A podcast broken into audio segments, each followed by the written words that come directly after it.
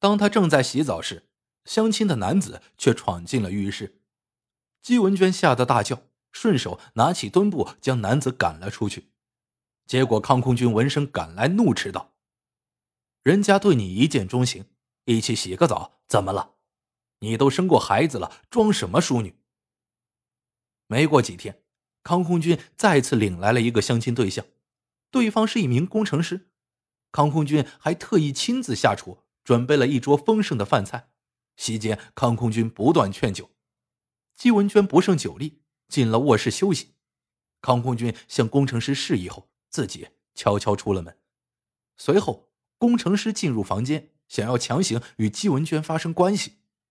姬文娟酒后无力反抗，只能不断呼救。幸亏康红艳早已意识到父亲安排的相亲不对劲藏在屋里一直没有现身。他听到季文娟的求救声音后，冲了出去，威胁工程师：“你赶紧离开，否则我就报警。”那名工程师却丝毫不害怕：“有能耐你就报警，我还想告你们玩仙人跳骗钱呢。”直到那时，季文娟和康红艳才知道相亲的内幕。原来康空军在外面找顾客，以一次两千元的价格把季文娟卖了出去。季文娟二人和康空军对峙时，康空军却狡辩道：“你们别听那人胡说，我没有干过这事。我之所以想帮他找男人，是因为心中有愧。我和季文娟在一起后，曾经和三十九个女人偷玩过，所以想补偿一下，给他也找三十九个男人。”我这是在给自己赎罪。此后，康空军继续自己的赎罪，继续给季文娟介绍男人，以便赚取金钱。幸亏有康红艳帮助季文娟，始终没有让客人得逞。眼见女儿成了障碍，康空军内心一发狠，有了一个邪恶的计划。他决定先解决女儿的问题，再慢慢从情人身上挣钱。二零零八年二月。康空军假装认识到自己的错误了，为了以表自己的歉意，他在酒店安排了酒席，还专门请了一位老板做见证人。吃饭的时候，康空军当着众人的面跪了下去。这一幕让姬文娟和康红艳备受震动，他们再一次相信了康空军，以为他真的洗心革面了。康红艳向那位见证人老板敬酒，以表示感激之情。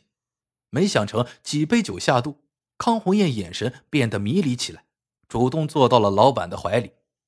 康空军见状，对季文娟说道：“看来红艳相中老板了，咱俩也别在这里碍事了，回避一下吧。”季文娟觉得事有蹊跷，她觉得康红艳就算真的一见钟情，也不会第一次见面就如此失态。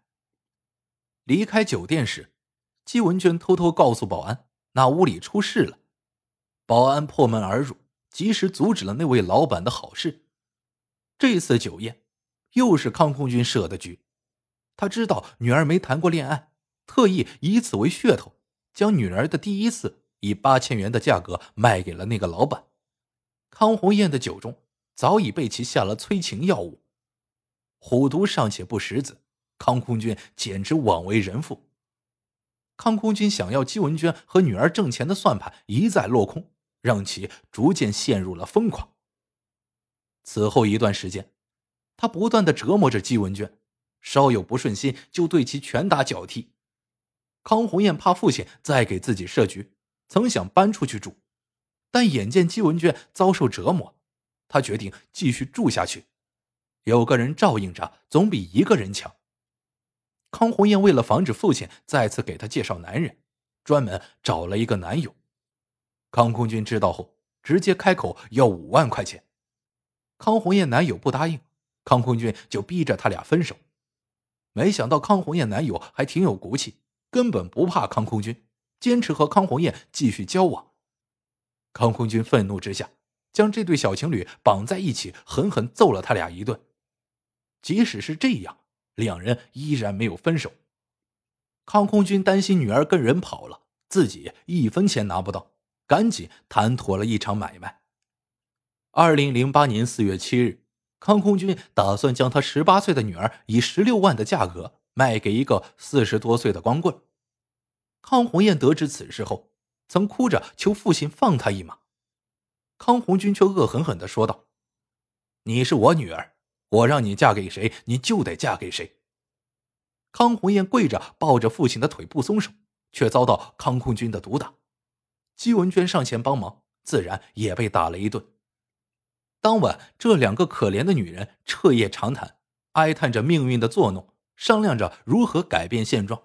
两人一致认为，只有杀掉康空军。才能彻底摆脱这暗无天日的生活。二零零八年四月十日凌晨三点左右，康空军陷入熟睡之中，姬文娟和康红艳两人合力将其活活勒死。到了晚上，二人将尸体装进行李箱，决定抛尸。姬文娟叫来一个男性朋友，谎称自己和男友分手了，要退还他送的礼物。男友没有怀疑。帮忙将行李搬到了出租车上。当出租车行驶到榆林市米脂县高渠乡基寨村附近时，姬文娟说道：“男友不在家，把礼物扔了就行。”最终，装有尸体的行李箱被推进了一处沟渠之中。姬文娟和康红艳被捕归案后，两人均表示不后悔杀人。经过审判，姬文娟被判处无期徒刑。康红艳则被判处有期徒刑十二年。二十岁的姬文娟和十八岁的康红艳，如此年轻的年纪，却有着凄惨的遭遇。康空军强迫季文娟陪客，逼着女儿嫁给四十多岁的光棍，最终引来杀身之祸。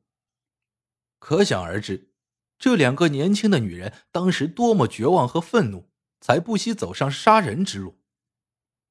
康空军如此为非作歹、死不足惜，只是可怜两个女人，付出如此大的代价，实在让人心痛。